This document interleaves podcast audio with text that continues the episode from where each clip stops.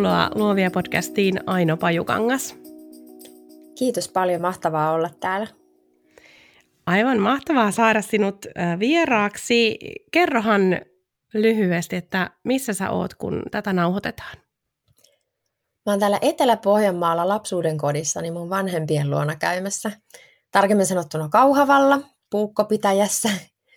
Ja oon tässä just tänään aamupäivällä nyt pian tämän keskustelun jälkeen hyppäämässä junaan suuntaan takaisin kotiseudulle, mutta täällä tänään Pohjanmaalla. Se on ihan kiva, että saadaan vähän vaihtelua tähän, että missä vieraat on, niin ei ole aina niin äm, eteläpainotteista tämä elämä. Niinpä. Mm. Ähm, onko sulla muuten joku kauhavan murre? Ei mulla enää ole, kun mä muutin pois 95. Mm. Mä oon asunut niin kauan muualla, että enkä kyllä silloin täällä asuessanikaan, ei mulla koskaan ollut kovin voimakas murre. Meillä molemmat vanhemmat ei ole pohjalaisia, vaan äiti on itse asiassa Hämeestä, niin, niin sillä se ei ole sitten tarttunut haaviin se murre, mutta ihailen kovasti niitä, jotka puhuu rohkeasti ja komiaa Pohjalaasta, että olisihan se hienoa, jos itsekin osaisi, mutta kun ei, ei luonnistu. No mutta jos sulla tulee tässä nauhoituksen aikana semmoinen fiilis, että haluaisit heittää jotain niin kuin pohjalaisittain, niin annahan tulla, niin sitten siitä, siitä tulee väriä elämään. Katsotaan. Hei, mutta ennen kuin lähdetään ähm, sukeltamaan päivän aiheeseen, niin kuuntelijoille vähän tiedoksi ähm, ja muistin virkistykseksi, että kuka sinä olet. Ähm, viestintätoimisto Aivelan toimitusjohtaja Aino Pajukangas on viestintävelho ja valmentaja. Aivelan strategia on tehdä monimutkaisesta yksinkertaista ja vaikeasta selkeää ja ymmärrettävää. Asiakkaan tunnetuksi tekeminen on Aivelan perusduunia. Tänään keskustellaan Ainon kanssa LinkedInistä, ammattilaisten alustasta, jolla myös luovan alan osaaja voi vahvistaa omaa asiantuntijabrändiään. Kevään 2023 aikana Aino julkaiseekin verkkokurssin Nouse esiin LinkedInissä. Ja sitten syksyllä luvassa esikoiskirja Suunnan näyttäjät, joka käsittelee asiantuntijabrändin rakentamista – ja ehkä he, jotka ovat kuunnelleet Luovia podcastia pidempään, niin saattavat muistaa sinut jaksosta 37. Siitä on tultu jo pitkälle. Siinä puhuttiin kylmäsoitoista. Mitä mieltä saat kylmäsoitoista tänään, Aino? No, mä sanotaan, että mä oon onnellinen, että mä oon löytänyt sille vaihtoehdon. Mä rupesin just miettimään, että milloin se meidän keskustelu oli. Oliko se 2018 vai, vai 19 vuoden puolella? Kun... Se on varmaan ollut 18, koska mä tein jaksoja niin kuin ihan järkyttävän paljon silloin alussa, ja se on ollut jakso 37, niin mä luulen, että se on ollut 2018 kevät tai syksy, kevään loppu tai syksy. Joo. Joo, mä muistan, mulla oli silloin semmoinen tiukka tilanne. Se oli 2018 syksy varmaan, koska 2018 keväällähän mä perustin yrityksen, rupesin päätoimiseksi yrittäjäksi. Ja silloin 2018 loppuvuonna sitten tuli heti iso muutos heti alkumetreillä yrityksen toimintaa. Eli tavallaan sellainen toimintamuoto, mi- mihin, minkä varaan mä olin perustanut sen yrityksen, niin ikään kuin kosahti ja piti löytää, löytää ihan uutta tilalle. Ja siinä yhteydessä sitten, kun olisi tarve saada nopeata myyntiä, niin ajattelin, että ne kylmäsoitot olisi, olisi mulle vaihtoehtoja. Mähän loppujen lopuksi kävin ihan sellaisen henkilökohtaisen myyntivalmennuksen, jonka tavoitteena oli tehdä mulle soittotarina ja tavoitteena oli valmentaa musta kylmäsoittaja. Ja olisinkohan mä kaksi kylmäsoittoa tehnyt, ja se oli ihan katastrofi. Se tarina oli varmaan hyvä, siis se valmennus oli oikein erinomainen ja luultavasti se tarina olisi toiminut, jos joku toinen olisi käyttänyt sitä, mutta mä en vaan saanut sitä pelaamaan. Ja sitten tänne puhelut oli niin traumatisoiva kokemus, että mä ajattelin, että ei hitto, mä jätän tämän taiteenlajin kyllä jollekin ihan toisille ihmisille. Et onneksi sitten löysin muita keinoja uusasiakashankintaa ja, ja sitten, sitten minhän mä oon vahvistanut just tätä inbound-puolta. Eli meille, mulle tulee jo niin paljon yhteydenottoja, että sitten vähemmän tarvii tehdä sitä proaktiivista uusasiakashankintaa, itse kontaktoida. Mutta kyllä nykyäänkin kontaktoi, mutta toisilla välineillä. Ja toi LinkedIn on yksi tärkeimmistä välineistä, että et se on hyvä, että on löytynyt muita vaihtoehtoja. Kun toisaalta maailma on muuttunut myös aika paljon sieltä 2018 vuodesta, että silloin varmaan päättäjistä osa vielä vastasi puhelimeen, mutta tuntuu, että pandemian aikana varsinkin maailma muuttui radikaalisti niin, että eihän kukaan enää vastaa puhelimeen. En mäkään vastaa puhelimeen. Mä en ikinä vastaa tuntemattomiin numeroihin. Ja hirveän harva enää vastaa. Ja kuulemma nyt, kun milleniaalit nousee päättäviin asemiin ja, ja vielä nuoremmat, niin ne ei ainakaan vastaa, koska eihän ne edes niinku muista, että puhelinta käytetään puhumiseen. Niin just, oliko, mi, missä nyt menee sekaisin vaikuttajat ja omat kaverit, mutta jonkun lapsi oli just kysynyt, että miksi tämän nimi on puhelin. Mm, niin, joo. että että se, sä oot ihan, ja tavallaan, että se, niin puhelin ominaisuus on vähän niin kuin yksi sovellus muiden joukossa. Niin, eikä ollenkaan se käytetyn sovellus. Et siinä on jännä, siinä on dramaattinen ero. Mun lapsethan on, mun esikoinen on 19, täyttää pian 19, ja ei hän, niinku, ei hän juttele puhelimessa. Isovanhempiensa kanssa juttelee. Ja sitten taas heidän kaveritkin, niin yhdenkin kanssa juttelin, niin hän sanoi, että kun mä sanoin, että mä soitan sulle, niin hän sanoi, että älä soita, että en mä tykkää puhua puhelimessa. että silloin mä ajattelin, että se on joku sukupolviero, että et mieluummin sitten, varmaan videopuhelukin on heidän mielestään jo eri kuin tällainen niin kuin yhtäkkiä vaan luuriin vastaaminen. Kyllä, ja eihän nykyään puhelinmyyjätkään kysy, että soitinko pahaan aikaan. Niin, koska ne aina soittaa. Niin, nimenomaan. Että jotenkin se on, on vuorovaikutus on myös muuttunut tässä Joo. mielessä.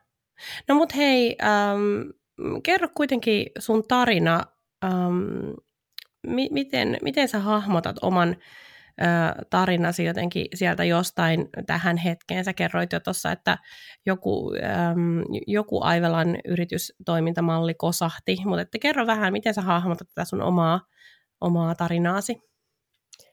Niin, riippuu kuinka kaukaa historiasta mm. tämä tarina alkoi, että mun yrittäjyystarinahan alkoi jo opiskeluaikoina oikeastaan. Mä opiskelin tuolla Tampereella 96-2000.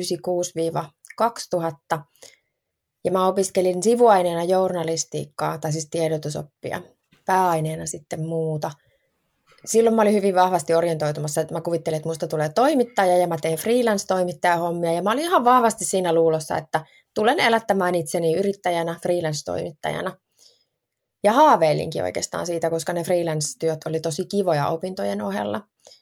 Mutta sitten vaan elämä vei ja ajauduin palkkatyösuhteesta toiseen, että, että kesken opintojen pääsin tuonne Helsingin Sanomiin ja, ja sieltä sitten opintojen ohella valmistuin ja vähitellen siirryin yritysviestintään. Mä olin monessa isossa konsernissa viestinnän vetovastuussa. Mä tein semmoisen reilu kymmenen vuotta sitä korporaatioelämää hoitelin ja sitten vähän kyllästyin isoihin korporaatioihin, jotka liikkuu hitaasti ja siirryin konsultoimaan ja olin parissa viestintätoimistossa ennen kuin sitten perustin oman viestintätoimiston. Että aika kaukaa se lähti oikeastaan se haaveyrittäjyydestä. Mä jotenkin mm, silloin aikoinaan ajattelin, että musta tulee yrittäjä, mutta hirmuisen kauan siinä kesti ennen kuin siitä tuli totta, että, että tosiaan niin kuin siellä ennen 2000-luvun vaihdetta niin alkoi haaveilut ja vasta 2018 rupesin päätoimiseksi yrittäjäksi pitkä tie. Niin, mutta sulla on ollut sinänsä aika tämmöinen selkeä sapluuna kuitenkin noissa työn kuvissa, että mitä sä oot tehnyt. Joo, mä oon tehnyt journalismia ja viestintää, mm. yritysviestintää ja sitten viime aikoina no konsultin roolissa yhä enemmän markkinointiviestintää. Et viestinnän ihminenhän mä oon, viestintää mä teen ja se on ollut toki se punainen lanka, että en ole missään vaiheessa ollut ihan kukkakauppias. Mutta mä oon ollut myös juokaopettaja, että semmoinen sivuhairahdus. Aina tossa. täytyy joku sivuhairahdus olla. Joo. no mutta mitä sille sivuhairahdukselle kuuluu? No siis mulla oli alun perin ajatus, kun mä rupesin päätoimiseksi yrittäjäksi, että mä en, enimmäkseen joogaisin ja tekisin viestintähommia vaan sen verran, kun on pakko. Mutta se kyllä hirveän äkkiä kääntyi toisinpäin. Että sitten kun niitä viestintähommia oli vaan niin älyttömästi, niin sitten ei enää ehtinyt joogata. Et mä jonkin aikaa tein sitten sillä että mä en ohjannut viikkotunteja. Parhaimmillaan mulla oli viisi viikkotuntia, siis joka päivä silloin kun mä olin vielä töissä, niin joka päivä töiden jälkeen mä lähdin ohjaamaan.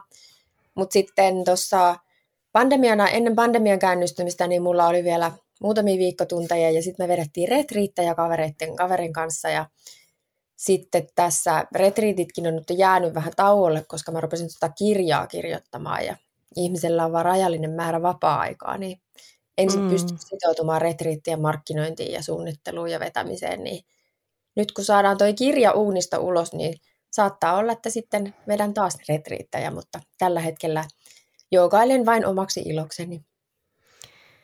No, mikä on sun suurin ammatillinen saavutus? No kyllä mä sanoisin, että tässä yrittäjäuralla niin tietenkään ei Suomessa ikinä saisi kehua itseänsä, mutta mä mm. haluan vähän kehua. Varovaisesti että... nyt. Niin, joo, mä nyt yritän pitää tästä pöydän reunasta kiinni. Tota, kun mä, olin, mä oon aina ollut tosi turvallisuushakunen ihminen, ja jotenkin niin kuin silloinkin kun opiskeluaikana haaveilin yrittäjän, yrittämisestä, mutta mä ajattelin, että, että jos nyt sillä tulisi toimeen ja leipänsä tienaisi. Ja mä oon kuitenkin, äh, mun lähipiiri ja suku, meillä on pelkkiä palkansaajia, mulla ei ole mitään menestyvän yrittäjän mallia kotona. Ja jotenkin mä olen aina ajatellut, että yrittäminen on hirveä riski ja vakituinen palkka, kuukausipalkka on ainoa autoaksi tekevä asia. Mutta mä oon pärjännyt kauhean hyvin yrittäjänä. Et mulla on nyt Aivalla liikevaihto on parina vuonna mennyt yli 200 000 euron. Se on ollut 230 jotain, 235 000. Ja se on aika paljon, kun ilmeisesti keskimäärin Suomessa yksin yrittäjän liikevaihto on joku 50 000.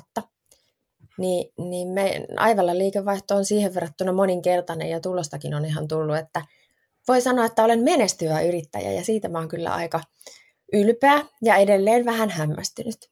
Mm. Mutta on ollut ihana sivusta seurata jotenkin, ähm, vaikka mä tunnustan, että mä en siellä LinkedInissä kauheasti käy, mutta kuitenkin ne pienet glimpsit jotenkin, mitä niin näkee siitä äh, Aivelan voiko sanoa kehityksestä tai eteenpäin menemisestä, niin musta on siis niin ihana jotenkin nähdä, miten, ähm, miten sä teet täydestä sydämestä jotenkin tota hommaa. Ja, ja mä en yhtään ihmettele sitä, että Aivela menestyy. Joo, mä tykkään tästä hommasta ihan mm. hirveästi. Mä oon kyllä aina ollut sellainen, että mä tykkään mun töistä, kun mä oon saanut tehdä asioita, joissa mä oon hyvä. Mutta vielä nyt, kun tekee niitä omaa, piikki, omaa lukunsa ja meillä on muodostunut tosi kiva tiimi. Et siinä vaiheessa, kun ensimmäisen kerran juteltiin sun kanssa kylmäsoitosta, niin mä olin vielä aika itekseni. Mutta tässä vuosien varrella on, on löytynyt tosi hyvä porukka ympärille.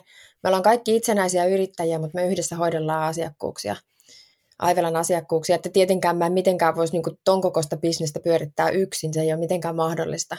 Mulla menee melkein puolet liikevaihdosta siis alihankintaan, että ostan, niillä, ostan kumppaneilta apua näihin asiakkuuksiin.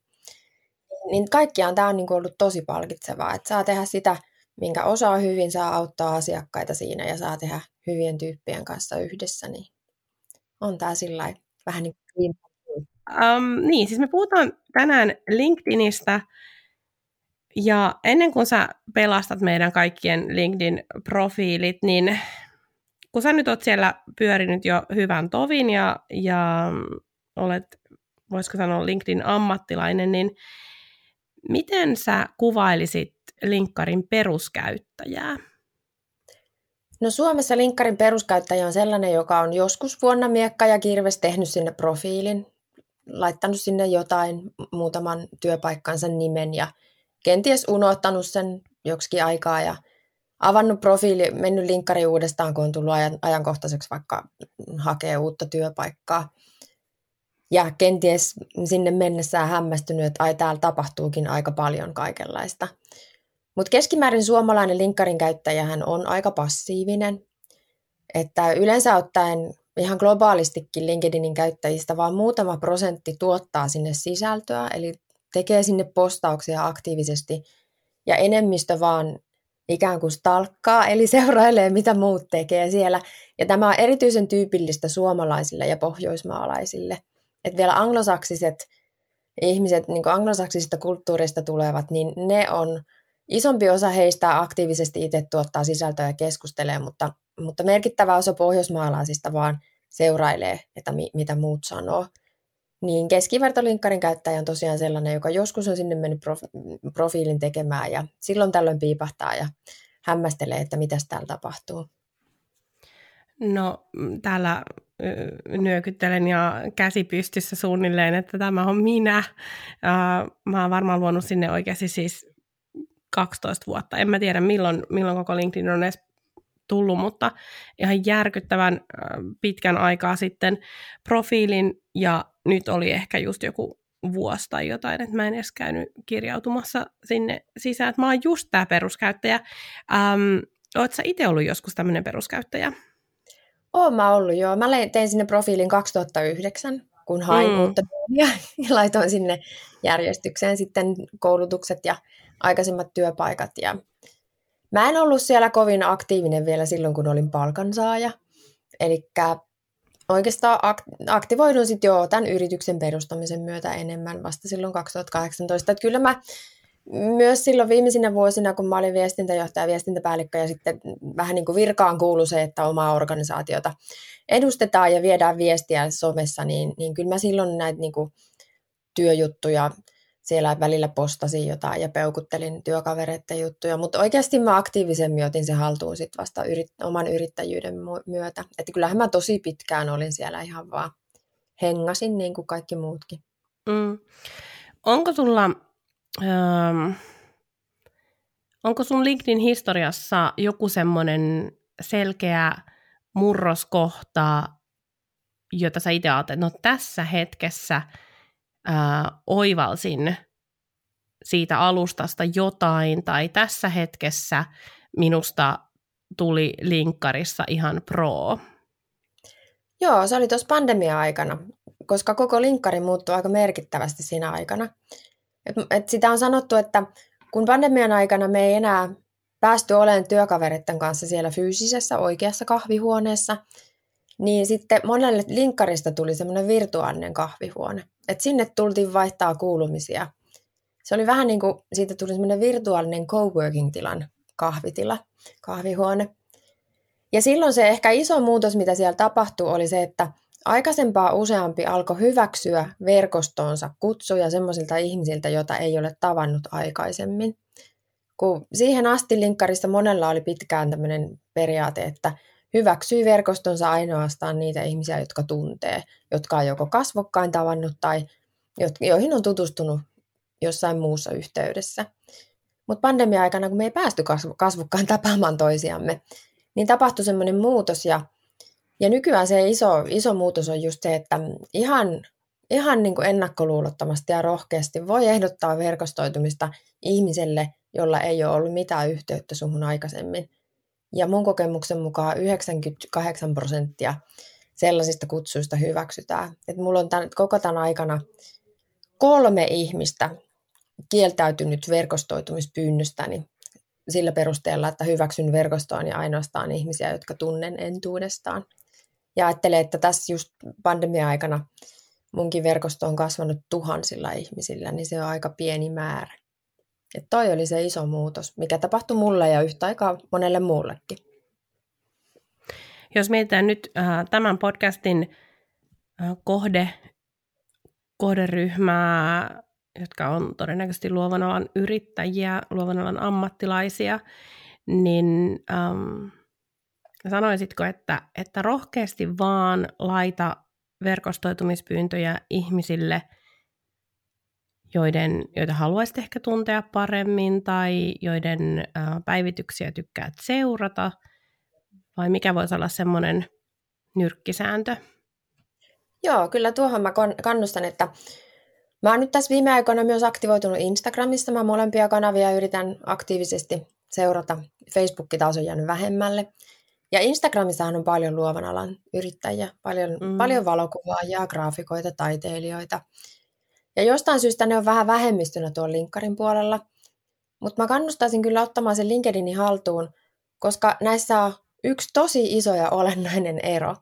Kaikissa muissa somekanavissa, jos sä oot yritystoimija, tai oikeastaan kuka tahansa toimija, niin sit sun verkosto ja vaikutusvalta kasvaa sitä mukaan, kun muut ihmiset alkaa seurata sua syystä tai toisesta. Instagramissa sua aletaan seurata, jos sä teet tarpeeksi arvokasta sisältöä ja YouTubessa sä saat lisää seuraajia, jos sun video menee viraaliksi tai jotain.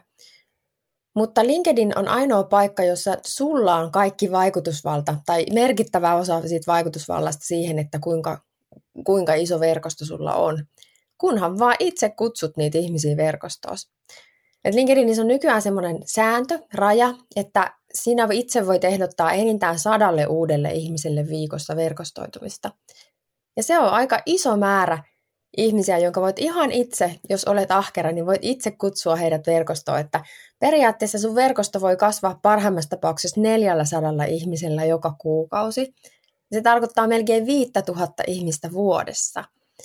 Ja, ja kaikki se on vaan ihan omasta ahkeruudesta kiinni, että jos vaan nakuttelee niitä verkostoitumiskutsuja, kun, jos, jos löytää kiinnostavia ihmisiä, niin se on linkkarin suuri ihme, että vaikka sä et postaisi mitään, mutta jos sä vaan itse kutsut ihmisiä verkostoon, niin sun verkosto voi kasvaa.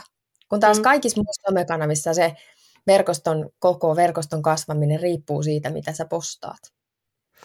Nimenomaan, siis jotenkin ähm, kiehtovan käänteinen tapa saada jotenkin omalle työlleen isompi yleisö. Niin, se on kyllä, ainakin toistaiseksi se vielä toimii näin. Toki linkkarissa on myös tämä, siellä on niin kuin kahdenlaisia ihmisiä sun verkostossa. Ne, jotka on suoraan sun verkostossa, joka on, jotka on sun ykköstason kontakteja, tai sitten ne, jotka seuraa sua. Et sinnekin on tullut tämä follow-toiminto.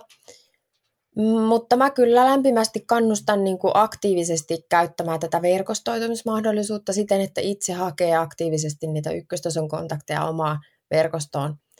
Koska hirveän harvalla, linkkarissa on semmoinen raja, semmoinen kuin oliko se 30 000, että yhdellä ihmisellä voi olla enintään 30 000 kontaktia suoraan niin kuin ykköstason kontakteina ykkös, suoraan verkostossa. Niin useimmille suomalaisille se kyllä riittää koko elämän iäksi. Et, mm-hmm. et Suomessa on pari tyyppiä, on, on toi Tom Laine ja sitten Juho Toivola, joilla on, Tomilla on mennyt se 30 000 rikki, niin että hän on itse asiassa luonut kaksi profiilia sinne, kun se ensimmäinen meni täyteen. Se on vähän linkkarin sääntöjen mukaan vastaista, että hänellä on niin toinenkin henkilöprofiili. Ja Toivolla Juholla, onko hänellä nyt jo mennyt se 30 rikki vai onko se pian menosta. Mutta nämä on kyllä äärimmäisiä poikkeuksia, että et suurimmalle osalle meistä tavallisista käyttäjistä niin yksi ihmisikä kyllä riittää siihen, että voi suoraan rohkeasti kutsua verkostoon ihmisiä. Kun sitten taas just sen ver- seuraajan, niin sen followerin ja sitten sen ver- verkoston jäsenen ero on se, että ne, jotka on suoraan sun verkostossa, niin sä voit lähettää niille vi- yksityisviestejä. Kun taas ne, jotka vaan seuraa sua, niin niihin, niihin sä et voi olla suoraan henkilökohtaisesti yhteydessä. Et se on jännä, että siellä on nämä kaksi eri toimintoa ja siinä mielessä se poikkeaa kaikista muista somekanavista. Se on ihan oma juttunsa. Ja se sisältää paljon mahdollisuuksia.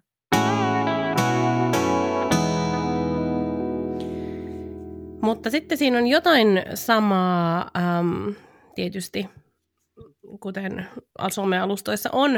Ähm, just tänään törmäsin sellaiseen Instagram-julkaisuun, jossa – äm, eriteltiin, kuinka pitkä elinkaari on sisällöllä äm, eri alustoilla, ja mä pikkasen yllätyin siitä, että LinkedInissä on äh, vain 24 tuntia.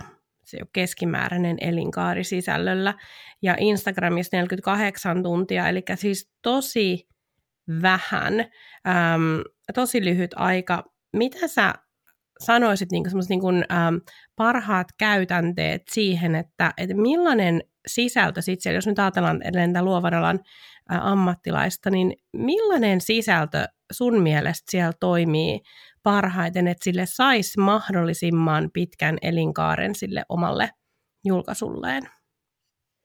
Joo, mua alkoi nyt kovasti kiinnostaa tämä väite, jonka, johon olet törmännyt ja olisi kiinnostavaa kuulla se lähde, koska mulla on aivan toisenlaista tietoa tästä, miten LinkedInin algoritmi toimii. Et päinvastoin LinkedInissähän niiden postausten elikä on merkittävästi pidempi kuin muissa somekanavissa. Et ensinnäkin, kun sä teet postauksen, niin LinkedInin algoritmi arvioi sen postauksen arvoa kuuden tunnin ajan julkaisun jälkeen. Eli jos kuusi tuntia julkaisun jälkeen sun postaus alkaa toimia, eli se saa reaktioita, se saa kommentteja ja tykkäyksiä, niin silloin LinkedInin algoritmi ajattelee, että tämä on hyvä postaus, ja sitten se alkaa levittää sitä, se alkaa näyttää sitä yhä useammalle ihmiselle sun verkostossa, se alkaa näyttää sitä parhaimmassa tapauksessa sellaisille ihmisille, jotka ei ole vielä sun verkostossa, ja sitten se, sit se alkaa elää, ja oikeastihan LinkedInin postaukset elää niin kuin, mulla on tullut kuukauden vanhaan postaukseen vielä kommentteja ja reaktioita, ne on ollut kyllä semmoisia niin sanotusti viraaleja postauksia, sellaisia, jotka on tavoittanut yli 10 000 ihmistä. Parhaimmillaan mun postaus on tavoittanut yli 50 000 ihmistä, ja se keräsi kyllä kommentteja vielä niin kuin varmaan kuukauden päivät julkaisun jälkeen. Niin toi 24 tuntia on niin kuin tosi jännä väite. Mä on kyllä mun kokemuksen mukaan, mun tiedon mukaan se ei pidä itse asiassa paikkansa. Mutta kysyit, että mikä LinkedInissä toimii, niin siinä mielessä linkkari on samanlainen kuin muutkin somekanavat, että siellähän toimii just sellainen sisältö, joka saa aikaan reaktioita. Ähm, Instagramissa mä oon ymmärtänyt, että kommentit ei ole enää niin arvokkaita, että Instagramissa postaus toimii, jos se postaus saa tykkäyksiä ja tallennuksia. Linkkarissa se toimii vähän toisella tavalla. Linkkari arvostaa vielä kommentteja, eli sellainen postaus on hyvä, joka herättää keskustelua, johon tulee paljon kommentteja. Tykkäykset on myös arvokkaita, tallennukset on, niilläkin on merkitystä. Tai sitten jos ihmiset jakaa sitä edelleen, niin kuin forwardoi, reshare, niin kuin jakaa se edelleen omalle verkostolle. Mutta ylipäätään kaikissa somekanavissahan se on se logiikka, että, että kun sen postauksen ympärillä tapahtuu, kun se saa aikaan pöhinää, kun se saa aikaan reaktioita, niin silloin se on hyvä postaus. Ja sitten se, minkälainen, mi- miten tällainen postaus tehdään LinkedInissä, niin siihen on aika monta tietä. Niistä mä tuun kertomaan yksityiskohtaisesti ja opettamaan aihetta yksityiskohtaisesti tällä mun tulevalla verkkokurssilla. Mutta muutama helppo kikka on tietysti se, että LinkedInissä eri postausmuodot toimii paremmin kuin toiset. Siellä on mahdollista julkaista pelkkää tekstiä, tekstiä ja kuvaa, videota, pdf Ne on eri arvoisia. Algoritmi, algoritmi tykkää niistä eri, eri painoarvolla. Mutta että esimerkiksi pelkät tekstitkin toimii siellä ihan hyvin, toisin kuin missään muussa somekanavassa. Niin tekstin saa, saa toimimaan, jos kysyy yleisöltä jotain siinä tekstissä. Et se on yleensä, kun kysyt jotain, niin saat vastauksia niin jos kysyt jotain helppoa kysymystä, johon yleisön on helppoa vastata, niin silloin on todennäköisempää, että saat kommentteja, ja kun postaus saa kommentteja, niin sit siitä on mahdollista tulla viraalipostaus, sitten on mahdollista, että se alkaa toimia. Niin toi on ehkä helpoin nyrkkisääntö, että, että kun postaat, niin kannattaa kysyä siltä verkostolta mielipidettä, niin silloin saat aikaan keskustelua, ja keskustelua se algoritmi arvostaa. No sanoisitko, että, että kannattaa keskittyä ähm, LinkedInissä semmoiseen ähm, ikään kuin ammattilaiselta ammattilaiselle äh, vai löytyisikö siellä, jos nyt on vaikka kuluttajia palveleva henkilö tai yrittäjä, niin löytyisikö, olisiko siellä niin kuin kosketuspintaa tämmöiselle niin kuin kuluttajabisnekselle myös. Ollaanhan me kaikki myös yksityishenkilöitä ja meillä on um, perheemme ja vapaa-aikamme ja kiinnostuksen kohteemme myös vapaalla. Mutta mikä, sun näköku- nä- mikä sun ajatus on tästä? Joo, ilman muuta siis linkkari ehkä sillä lailla eroaa muista somekanavista, että siellä se punainen lanka on se työ. Se on työelämäsome. Siellä puhutaan työhön liittyvistä asioista. Eli sen takia siellä ei näe postauksia tämän söin aamiaiseksi tänä aamuna. Et jos siinä on pelkästään kuva niin kuin pekonista ja munista, niin sellaiset postaukset ei toimi linkkarista, koska niillä ei ole yhteyttä työhön. jos siihen laittaa, että jos siinä, jos siinä kertoo asiakaskokemuksesta tässä Radisson Plus aamupalapöydässä, kuinka minua lähestyttiin, niin sitten siinä on jo yhteys työelämää. Mutta että mielellään pitäisi olla jonkinlainen punainen lanka, jonkinlainen yhteys kytkös työhön, työelämään, omaan työhön tai sitten muiden työhön asiakaskokemuksen kautta, niin silloin se on linkkarikamaa. Et se on se ehkä se työperspektiivi, joka sen eniten erottaa muualta. Mut, ja sitten toki sen erottaa myös siinä mielessä, että et linkkaris, kun me ollaan sit ammattilaisina siellä, kun se on se työelämä, se on me, me ollaan ehkä vähän enemmän ikään kuin ostohousut jalassa siellä, että sinne ihmiset hakeutuu, jotta ne saa pääsee yhteyteen muiden ammattilaisten kanssa ja jotta ne saa uusia näkemyksiä niiltä muilta ammattilaisilta. Ne hakeutuu sinne olemaan tekemisissä niin kuin työmerkeissä ja sitten saamaan lisää ammattiinsa liittyvää tietoa. Niin ne on ne kaikki niin kuin LinkedInille ominaisia, ominaisia asioita, mutta ilman muuta, jos sä niin kuin tavallaan tarjoat kuluttajapalveluita, kuluttajatuotteita, mutta kun sä palveluntarjoajana tai, tai sitten niin kuin tuotteen valmistajana haluat LinkedIniin postata, niin, niin se, on, se on sun työtä, niin kyllä se siellä toimii. Mutta mut sillä, niin sillä viitteellä, sillä saatteella toisaalta, että LinkedIn on siitä sama kuin muutkin somekanavat, että parhaitenhan siellä tuottaa semmoinen ikään kuin arvoa tuottavaa sisältöä, että ihan suorat myyntipostaukset, tässä on mun tuote, osta tämä. Niin eihän ne toimi missään somessa. Koska somessa me me enemmän kuin suoraan halutaan käydä kauppaa tai halutaan suoraan tämmöisiä mainoksia, niin me halutaan sieltä arvoa tuottavaa sisältöä, eli me halutaan uutta tietoa, uusia elämyksiä, me halutaan inspiroitua, me halutaan viihtyä. Ja aika harvoin niin kuin ihan suora myyntipostaus, pelkästään tuotetta esittelevä postaus on tällainen postaus, joka tarjoaisi uutta informaatiota tai viihdyttäisi tai inspiroisi. Niin sen takia sinne kannattaa linkkariinkin postata ensisijaisesti ikään kuin vilpit, vilpittömällä asenteella, ensisijaisesti sillä, että haluaa olla avuksi yleisölleen. Haluaa tarjota uutta tietoa siitä alueesta, minkä osaa. Vaikka sitten sen alueen tuotteita tai palveluita haluaisikin myydä, mutta, mutta ensisijaisesti auttamisasenteella, että haluan auttaa sinua tähän aihepiiriin liittyvässä asiassa. Tosi tärkeitä huomioita, nimenomaan just tämä sosiaalisen myynnin äm, ydin, tämä, että anna enemmän kuin otat. Mä oon itse kouluttanut ja, ja jotenkin omassa sisällöntuotannossani ja asiakkaiden kanssa yrittänyt pitää kiinni semmoisesta ohjenuorasta, että vain 10 prosenttia olisi myyntiä. Ja mm, Joo. se tarkoittaa tietysti aika hirveästi kaikkea muuta sisältöä, mutta sehän ei tarkoita sitä, etteikö se 90 prosenttia tukisi sitä myyntiä, mutta että tavallaan just, että sitten kun sulla on joku lanseeraus tai kamppis, niin sitten tykität sen kolme päivää kaksi viikkoa, mutta et sitten taas palaa takaisin siihen äm, arvon, lisäarvon tuottamiseen ja, ja siihen muunlaiseen sisältöön, joka sitten palvelee niitä sun omia seuraajia tai linkkarin tapauksessa sit sitä omaa verkostoa. Joo, toi on ihan sama periaate, jota mäkin noudatan ja suosittelen, että jossain on tämän 80-20 säännön kuulu ja, ja sitä pidän esillä asiakkaille, että 80 prosenttia just sitä arvoa tuottavaa sisältöä, 10 prosenttia, yksi kymmenestä postauksesta voi olla suora myyntipostaus, tätä minä tarjoan, osta minulta. Mm. Ja sitten mielellään yksi kymmenestä linkkarissakin mun mielestä saisi olla jo jotain sellaista, joka kertoo susta ihmisenä. Koska vaikka linkkari on työelämäsome, niin ihminen ostaa ihmiseltä niin se yksi kymmenestä saisi olla sellainen, jossa kerrot omista arvoista. Tällainen minä olen ihmisenä. Tätä kuuluu minulle työn ulkopuolella. Niin sellaisiakin postauksia, kun välillä tekee, niin silloin tavallaan päästää ihmiset tutustumaan suhun, päästää ihmiset lähelle, tulemaan tutuksi.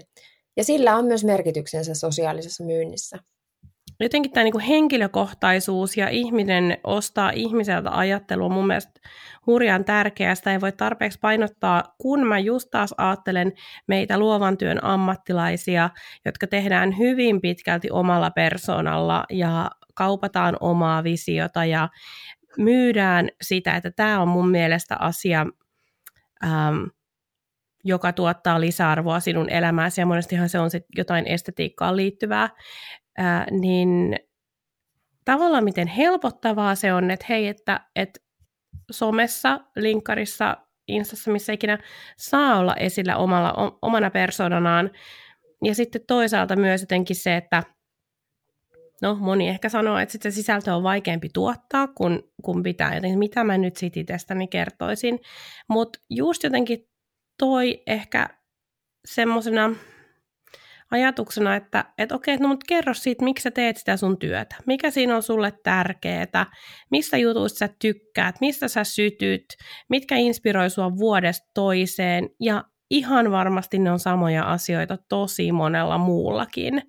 Ja, ja jotenkin niin kuin ajattelen, että, että sosiaalinen media on ihan valtavan hyvä työkalu äm, tai sosiaalisen median alustat nimenomaan yrittäjille ja, ja semmoisille tyypeille, jotka tekee aika itsenäistä työtä, koska kaikki valta on itsellä niissä Niinpä. tapauksissa. Joo, ja tämä on jännä tämä, he, onko henkilökohtainen sallittua linkkariin. Se on, se on niin linkkarissa yllättäen aika ajoin aika iso debatti. Sen asian ehkä sen takia, kun linkkari on vielä semmoinen hyvin kehitysvaiheessa oleva alusta. Joku sanoi, että se on sellainen, mikä Facebook oli kymmenen vuotta sitten sen takia siellä edelleen jotkut ihmiset aika ajoin vääntää siitä, mikä on sallittua linkkariin, että et kun se on tämmöinen työelämämedia, niin, niin saako siellä kertoa henkilökohtaisesta elämästään? Ja sitten jotkut ei tykkää sitä ollenkaan ja sitten ne jurnuttaa siellä, että tästä on tulossa uusi Facebook. Mutta mä niin kannustan kaikkia, osa, osa ihmisistä voi kokea vieraana ajatuksena, että kertoisi jotain henkilökohtaista itsestään, että pitääkö nyt sitten esitellä vaatekaappissa sisältö tai pitääkö laittaa lastenkuvat someen. Mutta ei se sitä ole. Et erityisesti kun ajatellaan tuommoista työelämäalustaa, niin mä kannustaisin kertomaan omista arvoista. Mikä on sulle arvokasta? Mitä asioita sä pidät arvokkaana elämässäsi? Miten nämä arvot on ohjannut sun päätöksiä uralla esimerkiksi? Ja luovan alan yrittäjillä, että mitä suurimmalla todennäköisyydellä ne omat arvot ja arvostukset näkyy siinä palvelutarjonnassa. Niin sellaisista asioista voi ihan turvallisesti kertoa.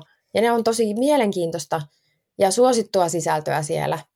Et siinä päästään ihmisen tutustumaan omaan, omaan arvomaailmaansa, omaan ajatusmaailmaansa, ilman että tarvii esitellä sitä aamupalapöytäänsä tai, tai tarvii päästää muita ammattilaisia sellaiselle alueelle elämässään, mihin ehkä heitä ei halua. Niin mun mielestä nuo arvoasiat on esimerkiksi tosi, tosi suositeltava keskustelun avaus kyllä linkkarissa, joka toimii. Tuleeko sinulla mieleen jotain niin konkreettisia, ähm, niin kuin, että tämä oli tosi hyvä äh, julkaisu, minkä tein?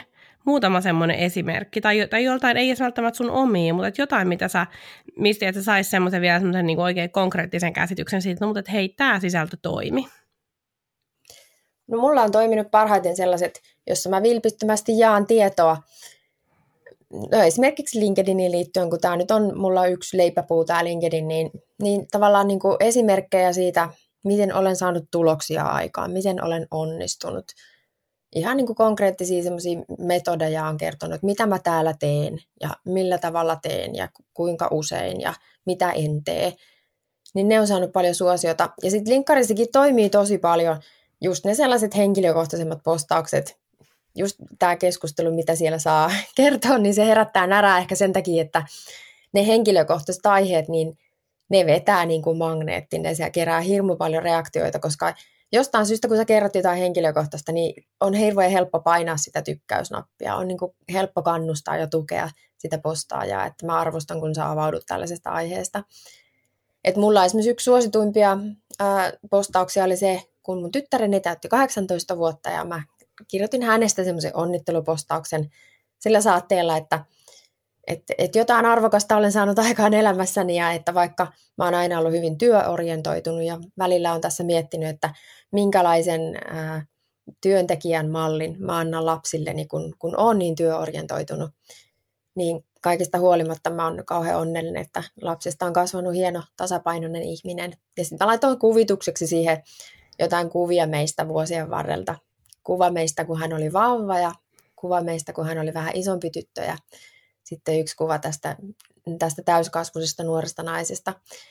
Niin se sai tosi paljon reaktioita. Ihmiset jotenkin halusi, niin he onnitteli tytärtä täysi-ikäisyyden johdosta ja he kirjoitti, että kuinka, kuinka heitä kosketti tämä postaus siitä, tätä mun pohdintaa äitiydestä ja ja niin kuin tavallaan niin kuin työ- ja perheen yhteensovittamisesta. Mitä ilmeisimmin mun verkostossa oli paljon muitakin ihmisiä, jotka pohti jatkuvasti sitä työn ja perheen yhteensovittamisen vaikeutta.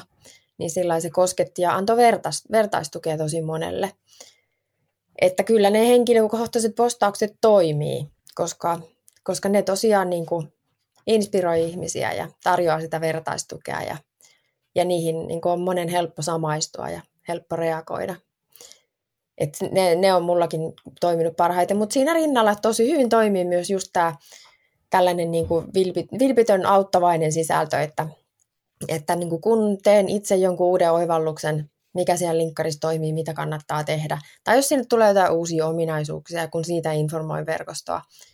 Ja sitten mä yleensä vielä kirjoitan sillä yksi, yksityiskohtaisesti, että, että tällainen uusi ominaisuus, teen näin, painat tästä ja sitten tapahtuu tätä, ja tämä on se logiikka, miksi tämä toi, toimii, niin niistä kannattaa ihmiset tykkää tosi paljon. Että, mm. että ne saa suoraan apua siihen omaan toimintaansa. Mutta mä en kyllä voi uskoa sitä, että sulla on täysikäinen lapsi. Niin, hän on tosiaan 19. Niin, niin. en Se mäkään. on juttu. niin, niinpä. Mutta hei siis, um, no entäs sitten, tuleeko sinulla mieleen esimerkkejä, josta saisit saanut myyntiä? Joo, Tulee, hyvinkin. Mä oon tässä just laskiskellut, että nyt kun mä oon ollut aktiivinen linkkarissa niin yrittäjyyden aikana, niin mä oon saanut kaikkiaan noin 80 000 euroa myyntiä linkkarin ansiosta tai somen ansiosta. Se on siis enemmän ansio... kuin mun liikevaihto, että aika kiva.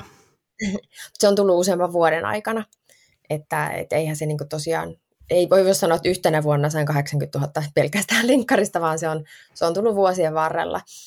Mutta tota, joo, että kyllä se on kantanut hedelmää se aktiivisuus, että se miten mä saan myyntiä, mm, on, mulla on toki se logiikka, että mä postaan sinne aktiivisesti ihan sen takia, että mua postaan niin keskimäärin vähintään kolme kertaa viikossa, niin mä tuun säännöllisesti se mun potentiaalisen ostajan silmiin.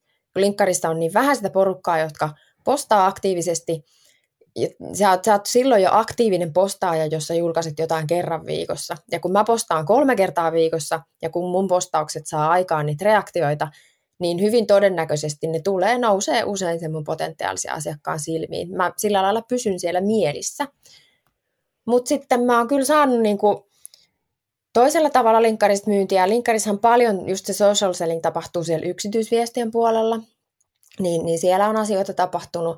Ja sitten tosi olennainen asia linkkarissa on my, myös se, että sä et ainoastaan itse postaa, vaan sä kommentoit toisten postauksia.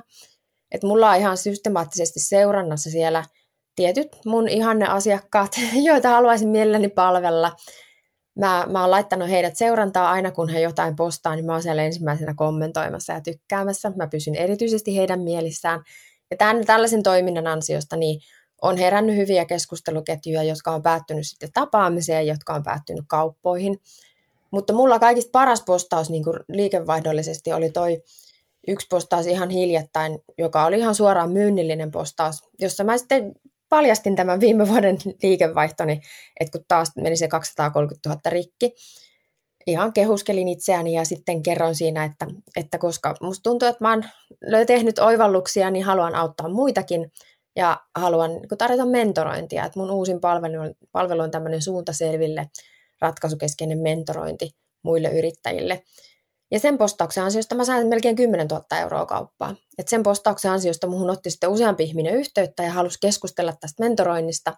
Ja sitten muutamien kanssa ollaan sitten käynnistetty se mentorointi. Niin se oli kyllä niin kuin ihan yhdellä postauksella aika hyvä saldo.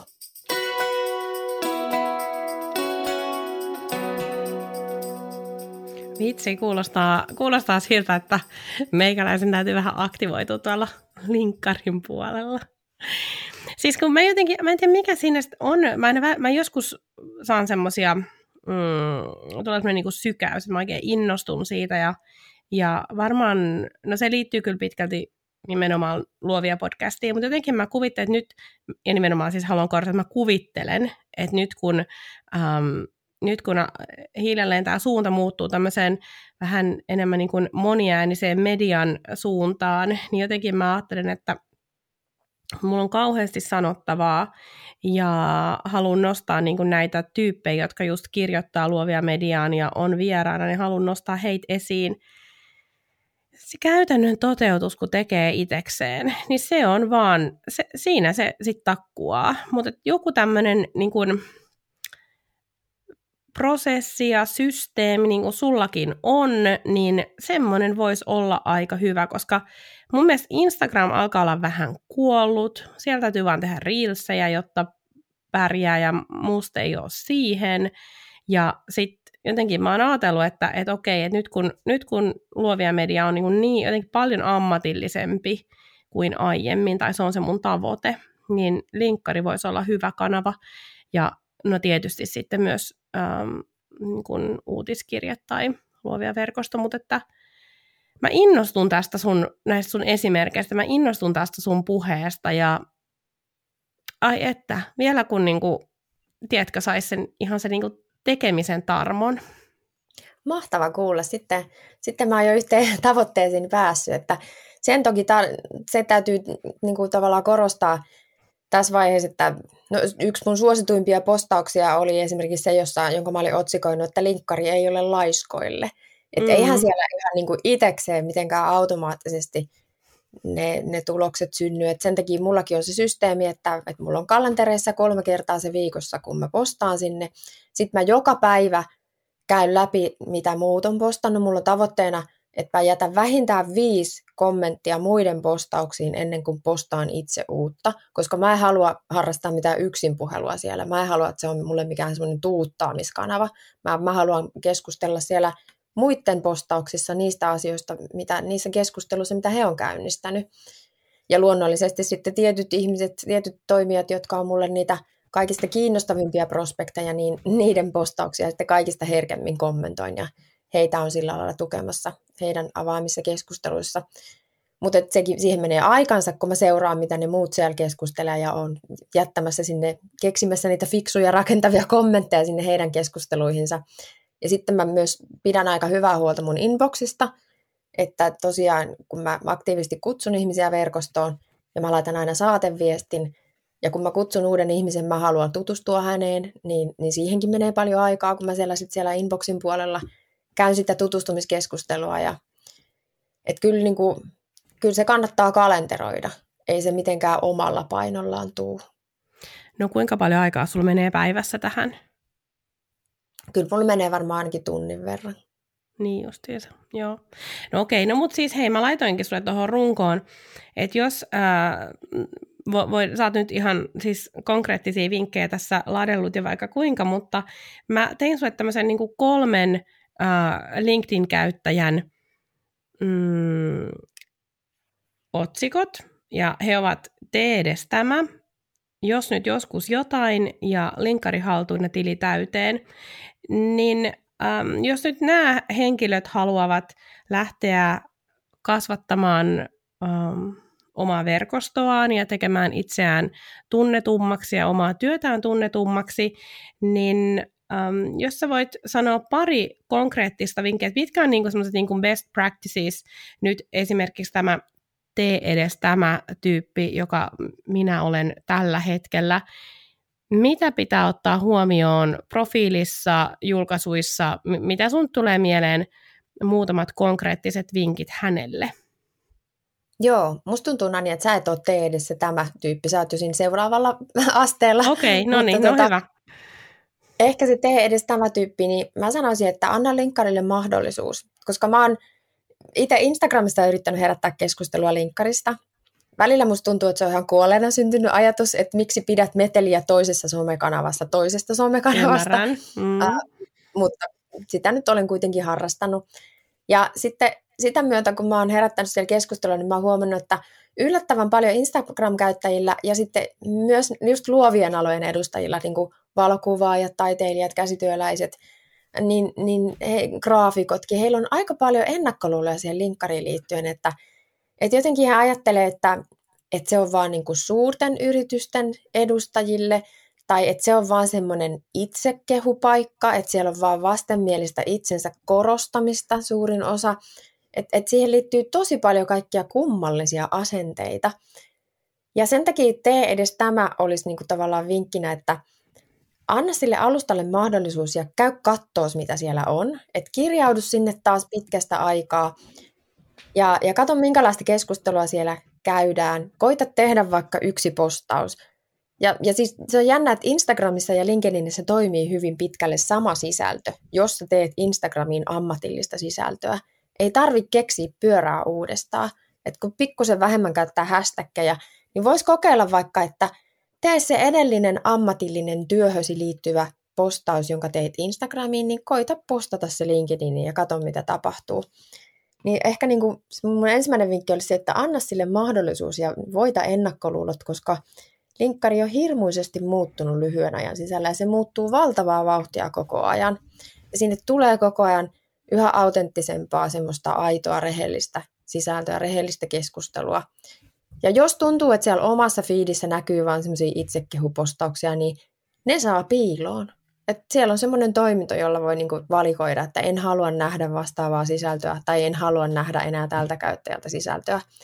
Et se, mitä sä siellä näet, niin riippuu täysin siitä, että ketä sä siellä seuraat, ketä sun verkostossa on. Niin eka vinkki on se, että voita ennakkoluulot ja anna sille mahdollisuus. Mene sinne, kokeile jotain. Okei, mahtavaa. Eli siis aika, aika niin kuin matalalla kynnyksellä saa aloittaa. Joo, ei se paljon ota, mutta voi antaakin. No, niin justiinsa. No, mutta entä sitten tämä tee edes jotain, ei kun mikä, mikä se oli se, miten sitten tämä toinen kaveri, jos nyt joskus jotain, niin äm, jos nyt joskus jotain on vaikka kerran kuussa tai kaksi kertaa kuussa, niin mikä on tehokkainta joskus jotain meininkiä? Niin, no sitten olisi ehkä asteen kunnianhimoisempi ote jo sillä lailla, että jos olet jossain somekanavassa ja jos sulla on joku sisältökalenteri muihin somekanaviin, jos, jos säännöllisesti postaat johonkin toiseen somekanavaan, niin koita tehdä pieni sisältökalenteri myös linkkariin, vähemmän kunnianhimoinen. Jos postaat Instagramiin kolme kertaa viikossa tai viisi kertaa viikossa, niin, niin tee linkkariin vaikka semmoinen tavoite, että postaisit sinne jotain kaksi kertaa kuussa. Suunnittele ne etukäteen, mietin vähän ja kokeile tehdä, tehdä ne. Ja kyllä sitten, jos sä oot luovan alan yrittäjä ja haluat linkkarista myyntiä, ja kun se on hyvin todennäköistä, se, se, on, se on vahva väline, jonka kautta voisit saada myyntiä, niin sitten tälle henkilölle, joka on ikään kuin voittanut jo ennakkoluulonsa ja haluaa antaa linkkarille mahdollisuuden ja kokeilla, mitä se voisi antaa, niin seuraava steppi voisi olla just se oman verkoston laajentaminen. Koska hirveän usein sitten, kun ihmiset väsähtää, tai ihmiset innostuu postaamaan, että ne joo, mä postaan jotain, mutta sitten ne väsähtää ja pettyy, kun se oma postaus ei saakaan reaktioita. Niin ei se voi saada reaktioita, jos sulla on niin kuin 200 ihmistä siellä sun verkostossa. Että ei se oikein, se on hyvin epätodennäköistä, että sulla tulee siihen 120 reaktioita ja 65 kommenttia, jos sulla on hirveän pieni porukka siellä sun verkostossa, jotka näkee sen postauksen. Niin sen takia sitten mä kehottaisin niin aktivoitumaan siinä verkoston laajentamisessa. Että mm, siinä on monia eri tapoja, mutta ne pitää itse aktiivisesti löytää ne kiinnostavat ihmiset sieltä. Linkkari henkilöhaku on hirveän vahva väline, hirveän fiksu työkalu siihen.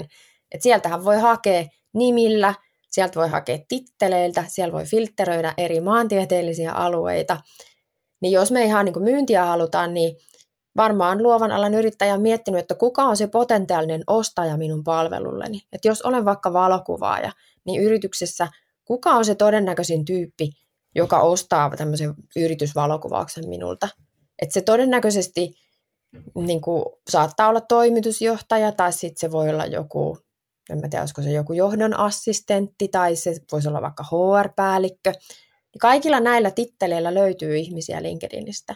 Ja sitten jos sä teet vielä semmoisen maantieteellisen rajauksen, että jos sä nyt erityisesti haluat vaikka niin kuin Espooseen myydä valokuvauspalveluita, niin hae sieltä espoolaiset tiettyjen toimialojen toimitusjohtajat tai johdonassistentit ja kutsu ne verkostoon.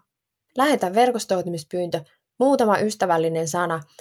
Hei, olen Julia, valokuvaaja Espoosta. Olen viime aikoina etsinyt verkostooni uusia johdon assistentteja. Olisin iloinen, jos liittyisit verkostoon. Muutama ystävällisen saatesana kun laittaa, niin vaikka sä ootkin tuntematon ihminen, niin todennäköisesti se yhteys syntyy ja sut hyväksytään verkostoon. Niin kyllä se seuraava steppi oli just se, että, että sitten kannattaa se sata ihmistä viikossa kiintiö käyttää, että, että sitten kannattaa olla ahkera ja itse laajentaa sitä verkostoa, jotta se vaikutusvalta kasvaa. Kun ei se, ei se mitenkään omalla painollaan kyllä kasva. Se on se seuraava steppi sitten. Niin siis, minusta tämä on yksi arvokkaimpia vinkkejä tässä jaksossa, nimenomaan tämä verkoston kasvattaminen, koska ähm, muissa somekanavissa se ei ole mahdollista näin, niin se todellakin kannattaa hyödyntää ja mä muistan joskus joitakin vuosia sitten, kun mä ryhdyin vaan – verkostoitumaan ihmisten kanssa, toki siis hyvin silleen kylmäsoittoperiaatteella, että et kuule minusta enää koskaan, kun minä nyt vain, tai siis mitä kylmäsoittoperiaatteella, vaan silleen, että mä en laittanut mitään viestiä, tiedätkö, niin kuin siihen kylkeen. Mä oon vaan silleen connect, connect, connect, mutta ehkä mä nyt voisin äm, laittaa vielä viestin. Toi on mun mielestä Joo, nimittäin erinomainen vinkki. Mm, kyllä mä suosittelen sitä saateviestiä, että tuossa mun verkkokurssilla – mä tuun antamaan osallistujien käyttöön mun viestipohjat. Mullahan on useita eri templeittejä. Mä oon pilotoinut tätä ja testaillut, että minkälainen viesti toimii parhaiten missä yhteydessä, niin osallistujat saa ne kaikki käyttöönsä. Mutta kyllä kannattaa jotain laittaa, koska se on, niin siinä on taas tämä pandemian vaikutus ja viimeaikaiset poikkeusolot, tämä sotatila ja muu vaikuttanut siihen, että vaikka Linkadissa on vähemmän botteja ja vähemmän trolleja kuin muissa somekanavissa, Twitterissähän niitä on ylivoimaisesti eniten, mutta Linkarissakin niitä on, ja on niin kuin feikkiprofiileja. Niin se, että sä laitat muutamat ystävälliset suomenkieliset sanat, että miksi olen tällainen tuntemattomuus, puskista tulen luoksesi, miksi haluan verkostoitua kanssasi, niin se herättää luottamusta ja se herättää epäluulon, että tämä olisi joku, joku niin robotti, joka nyt yrittää vaan hyväksi käyttää minua. Et sen takia ne saatesanat on tärkeitä näinä aikoina. Ja sitten taas vastavuoroisesti, niin en mä kannusta ihmisiä ihan niin kuin, sinisilmäisesti verkostoitumaan, hyväksymään verkostoitumispyyntöjä keneltä tahansa. Että itse kun mä saan verkostoitumispyynnön joltain ihan tuntemattomalta, niin mä menen aina profiiliin. Mä, me, mä katson, että mitä siellä profiilissa on tapahtunut. Ja kaikista olennaisinta, mitä mä haen sieltä, on se, se ihmisen aktiviteetti. Kun siellä näkyy recent activity-kohta, niin mä katson, että onko se ihminen postannut mitä, onko se kommentoinut muiden postauksia. Koska ne botit ei tee sitä että jos siellä on tavallaan hyvännäköinen profiili, kiinnostava titteli, hyvä kuva, on niin pitkä työhistoria, tehtävän nimikkeet, yritykset toistensa perässä, ja sitten siellä ei ole mitään aktiviteettia, niin en mä sellaisia profiileja hyväksy, koska ne on luultavasti valeprofiileja. Niin kyllä ne saatesanat on aika tärkeä luottamuksen rakentaja siinä verkostoitumisvaiheessa. Mä luulen, että sä oot itse elävä esimerkki ja oot kertonut niin paljon tuosta sun omasta LinkedIn aktiivisuudesta ja strategiasta, että sä, sä varmaan niin kun käyt hyvänä esimerkkinä tälle kolmannelle tyypille linkkari haltuun ja tili täyteen, koska mä haluaisin vielä ehtiä hieman muutamalla sanalla keskustelemaan tuosta sun kirjasta, mikä tulee. Joo. Niin sopisiko sulle se, että, että niin kuin me ajatellaan, että sä oot linkkari haltuun ja tili täyteen tyyppi? Joo, mua kannattaa seurata ja apinoida Nimenomaan. sitä. Eikö niin? Just näin, ja sitten osallistua myös sun verkkokurssille. Tota, Mutta siis niin, um, kirja tulee ulos syksyllä um, ja siinä nimenomaan vähän samoja teemoja, asiantuntijabrändiä ja uh, tämän tyyppisiä teemoja, mistä ollaan puhuttu, niin sivutaan, mutta kerro hei jotenkin omin sanoin, mitkä sun fiilikset on nyt kirja varmaan jo on aika pitkälti valmis, mutta mitä ajatuksia? No, ei se kirja ihan vielä valmis ole. Eikö se ole valmis vielä? Voi ei! Uskomattoman pitkällinen prosessi. On se siis, käsikirjoitus on kasassa ja nyt sitä viimeistellään. Että et kyllä se niin kuin hyvin pitkällä on. Ja seuraavaksi se alkaa taitto. Että kyllähän se niin kuin ihan, ihan viittavaille valmis on jo. Mutta joo, et kirjan tavallaan on niin kuin tietystä, tietyssä mielessä asiantuntijabrändin rakentamisesta, mutta eihän siellä montaakaan kertaa siinä kirjassa sanota, että asiantuntijabrändin rakentaminen. Tämä kirja on mulle ää, tuotoksena ihan uusi aluevaltaus, koska vaikka se on tietokirja, niin se on yleiskustantamon kustantama tietokirja, kustantaja on intokustannus, eli se ei ole mikään ammattikirjallisuutta, se ei ole mikään oppikirja, vaan se on itse asiassa narratiivinen tietokirja. Se on tarinallinen tietokirja, jossa kerrotaan 20 oman alansa osaajan tarinat. Et se on ollut mulle ihan, ihan uusi juttu. Mä oon kirjoittanut koko elämäni somesisältöjä, lehdistötiedotteita, raportteja, semmoista asiatekstiä. Ja tässä mä kerron tarinoita. Mä edelleen vähän niin kuin hämmästynyt aina, kun mä avaan sen käsikirjoituksen, että – onko tämä oikeasti mun kirjoittamaa ja vitsit kuinka mä osasin tuommoisen tarinankaaren tuohon kirjoittaakaan. Ja mä oon itse oppinut siinä tosi paljon. Niin tavallaan laajentanut mukavuusaluetta ja oppinut sellaista uutta tekstin tuotannon tyyliä, niin se on mulla ehkä semmoinen päällimmäinen ajatus. Siis se on hassu, että, että vielä tässäkin vaiheessa kirjoittajan uransa, niin tuottaa tekstiä, jota lukee jälkikäteen ja ihmettelee, että vitsit, kun toi on hyvin sanottu, että jopa hyvin kirjoitin tuo. Mutta se on aivan ihanaa, että... Tämmönen. Et, niin, mä en tiedä, on, onko se sitten jotenkin... Se vaatii aina tietynlaista heittäytymistä, ja, äh, mutta jotenkin se, to, toki se vahva pohja mahdollistaa sen, että sä pystyt tarttumaan tämmöisiin eri tyyleihin ja näin, mutta äh, Tuleeko sinulla vähän semmoinen kepeä taiteilija-olo, kun sä oot kirjoittanut nyt jotain ehkä vähän kevyempää kuin ää, niitä viestintätekstejä, joissa mietitään jokainen pilkku. No mietitäänhän tässäkin jokainen pilkku, mutta you know what I mean. Joo, kyllä mulla niin kuin, sen takia mä just halusin tehdä ton narratiivisen tietokirjan. Välillä syytin itse, että onko mä ihan hullu, että kun koko elämänsä on kirjoittanut kaikkia muuta kuin tarinoita, niin sitten haluaa opetella kirjoittamaan tarinoita uudestaan. Mutta on mä iloinen, että mä ryhdyin siihen, koska, koska mä uskon ja toivon, että tuo kirja tietysti tavoittaa laajemman yleisön, koska se varmaan kiinnostaa muitakin kuin niitä, joita kiinnostaisi asiantuntija-brändin rakentaminen. Sitten mun mielestä oli tosi kiehtovaa, että kun mä otin tuommoisen laajemman otteen siihen, niin mähän otin todella monelta elämänalueelta haastateltavia. Että mä sain, siellä on kyllä perinteisiä niin asiantuntijabrändejä, kuten Mikko Hyppönen, Petteri Järvinen, Katriana Kortesuo, just tällaisia niin linkkarityyppejä, Twitter-tyyppejä. Mutta sitten mä sain haastateltavaksi myös Palefacein. Mulla on Dome Karukoski, Henri Aleen, Emilia Kujala, tällaisia ihan eri elämänalueiden edustajia – niin siinä tuli niin kokonaisuudessaan kiehtova cocktail, että, että se oli mulle sekä tyylillisesti tekstin tuotannon tyylin puolesta sellainen hyppy epämukavuusalue, epämukavuusalueelle ja vähän se ulkopuolelle ja sitten se on ollut myös tosi kiinnostavaa jutella ihan tuommoisten eri alojen edustajien kanssa, kun, kun mitä yleensä juttelen työn puolesta. Aivelahan palvelee teknologiayrityksiä. Meillä on suuri osa asiakkaista softafirmoja, ohjelmistoyrityksiä, niin muuten en päivätyöni puitteissa niin kuin ikinä juttelisi Palefacein kanssa mitään, niin sen takia oli tosi mm. mahtavaa löytää noin erilaisia haastateltavia tähän. Ja miten sä sait kustannussopparin? Olit sä itse aktiivinen vai miten siinä kävi? Joo, kyllä mä oon vähän kaikessa itse aktiivinen, mitä mulla on tapahtunut, että, että mua ei ole kyllä kukaan tullut sohvalta hakea yhtään mihinkään, että mulla kävi sillä että mä oon haaveillut tuosta kirjan kirjoittamisesta varmaan lukioikäisestä asti ja sitten jotenkin vaan tuossa pari vuotta sitten uuden vuoden aattona mä ajattelin, että nyt sit oikeasti täytyy tehdä totta, että nyt loppuu tämä haaveilu, että nyt mä teen sille asialle jotain. Ja sitten sattui niin sopivasti, että samoihin aikoihin yhteen Facebook-ryhmään postasi yksi henkilö, ää, jolla, on, jolla oli itsellä kokemusta useamman tietokirjan tuottamisesta, että että kaipaisitko mentorointia tämän aiheen tiimoilta, että voisin niin kuin antaa vinkkejä tästä tietokirjan kirjoittamisen prosessista. Tietokirjan kirjoittamiseen on niin kuin erilaisia verkkokursseja ja kirjoittajakouluja, mutta, mutta mä sitten ostin häneltä tuommoista henkilökohtaista mentorointia ja hänen kanssaan me sitten tuotettiin yhdessä se tietokirjan synopsis, sisällysluettelosuunnitelma ja synopsis, ja sitten niin, synopsiksen kanssa lähdin kontaktoimaan kustantamoja, että mä useampaa kustantamoa kontaktoin ja kolmen kanssa keskusteltiin ja sitten intokustannuksen kanssa tehtiin sopimus.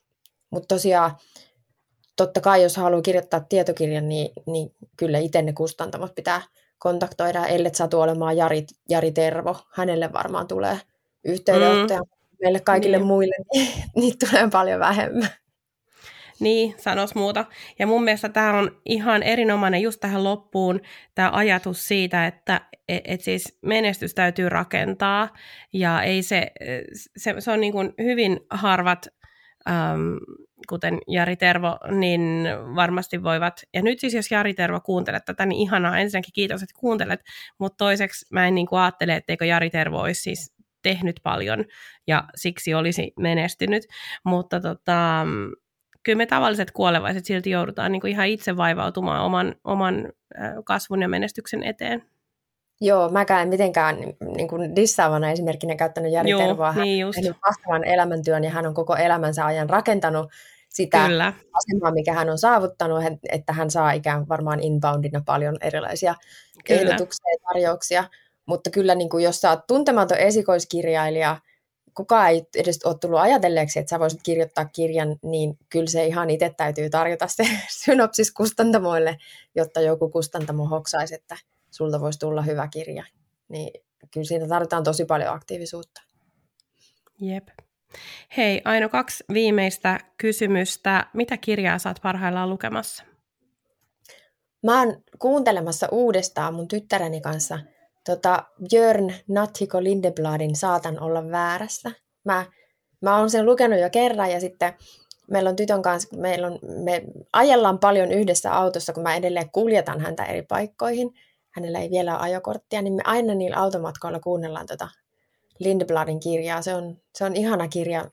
Me kuunnellaan, ensin kuunneltiin sitä niin kuin joku luku sieltä täältä, nyt me ollaan kuunneltu sitä taas systemaattisesti alusta loppuun ja sen, sekin on, nekin on pieniä tarinamuotoisia lukuja, mutta jokainen niistä luvuista on tosi koskettava. Ja se on antanut just tässä ajassa paljon lohtua, koska hänen keskeinen ajatuksensa on se, että, että tavallaan niin kuin, älä purista kättä nyrkkiin ja älä suunnittele ja kaikkea loppuun asti ja hakkaa kaikkea kiveen, että kun kuitenkaan mistään ei voi olla varma. Niin tässä epävarmassa ajassa se mun mielestä tuottaa tosi paljon lohtua, että, että voi ikään kuin avata sen nyrkin ja antaa olla ja antaa asioiden tapahtua. Ja luottaa siihen, että kaikki menee hyvin. Hmm, mä laitan tämän listalle. Mä oon joskus tuohon törmännyt, mutta en ole sitten koskaan sen kummemmin ähm, siihen tarttunut. Mutta nyt mä laitan sen listalle. Ihan hmm. Yes. No hei, mistä sut löytää netistä? Mut löytää joka paikasta. Ja oikeastaan useimmista paikoista löytää Aino Pajukangas nimellä, Linkkarista sillä nimellä. Facebookissa mulla on sivu sillä nimellä, hirmuisen pieni seuraajakunta. Instagramista Aino Pajukangas, mä oon TikTokissakin. Siellä mä enimmäkseen vaan hassuttelen. Että ihan joka paikasta löytää, jos vaan hakee Aino Pajukangas. Hmm. Hei, kiitos Aino, kun olit vieraana. Ähm, kaikkea hyvää jatkoon. Ja sisua kirjan loppuun saattamiseen, sitäkin ehkä tarvitaan, ja sitten oikein suurta myyntiä linkkarikurssille. Kiitos kovasti. Oli kauhean mukava jutella taas pitkästä aikaa. Oli oikein tämmöinen inspiroiva tuokio. Kiitos sulle. Kiitos, että kuuntelit tämän Luovia podcastin jakson. Luovia on puhetta taiteesta, yrittäjyydestä ja luovuudesta – minä ja vieraani autamme sinua rakentamaan itsesi näköisen bisneksen, jota haluat vaalia, kasvattaa ja kehittää intohimolla eteenpäin. Mikäli pidit kuulemastasi, jatketaan juttua somessa. Löydät podcastin Instagramista at luoviapodcast ja minut tililtä Noni Annette. Liity myös Facebook-ryhmäämme Luovia Podcast Jälkihöyryt. Tosi faneille on tarjolla luovia verkosto, jonka kautta pääset verkostoitumaan, osallistumaan miitteihin ja saat satunnaisesti lisämatskua minulta. Käy siis osoitteessa luoviapodcast.com kautta luovia viivaverkosto. Ai niin, ja muista tilata podcast.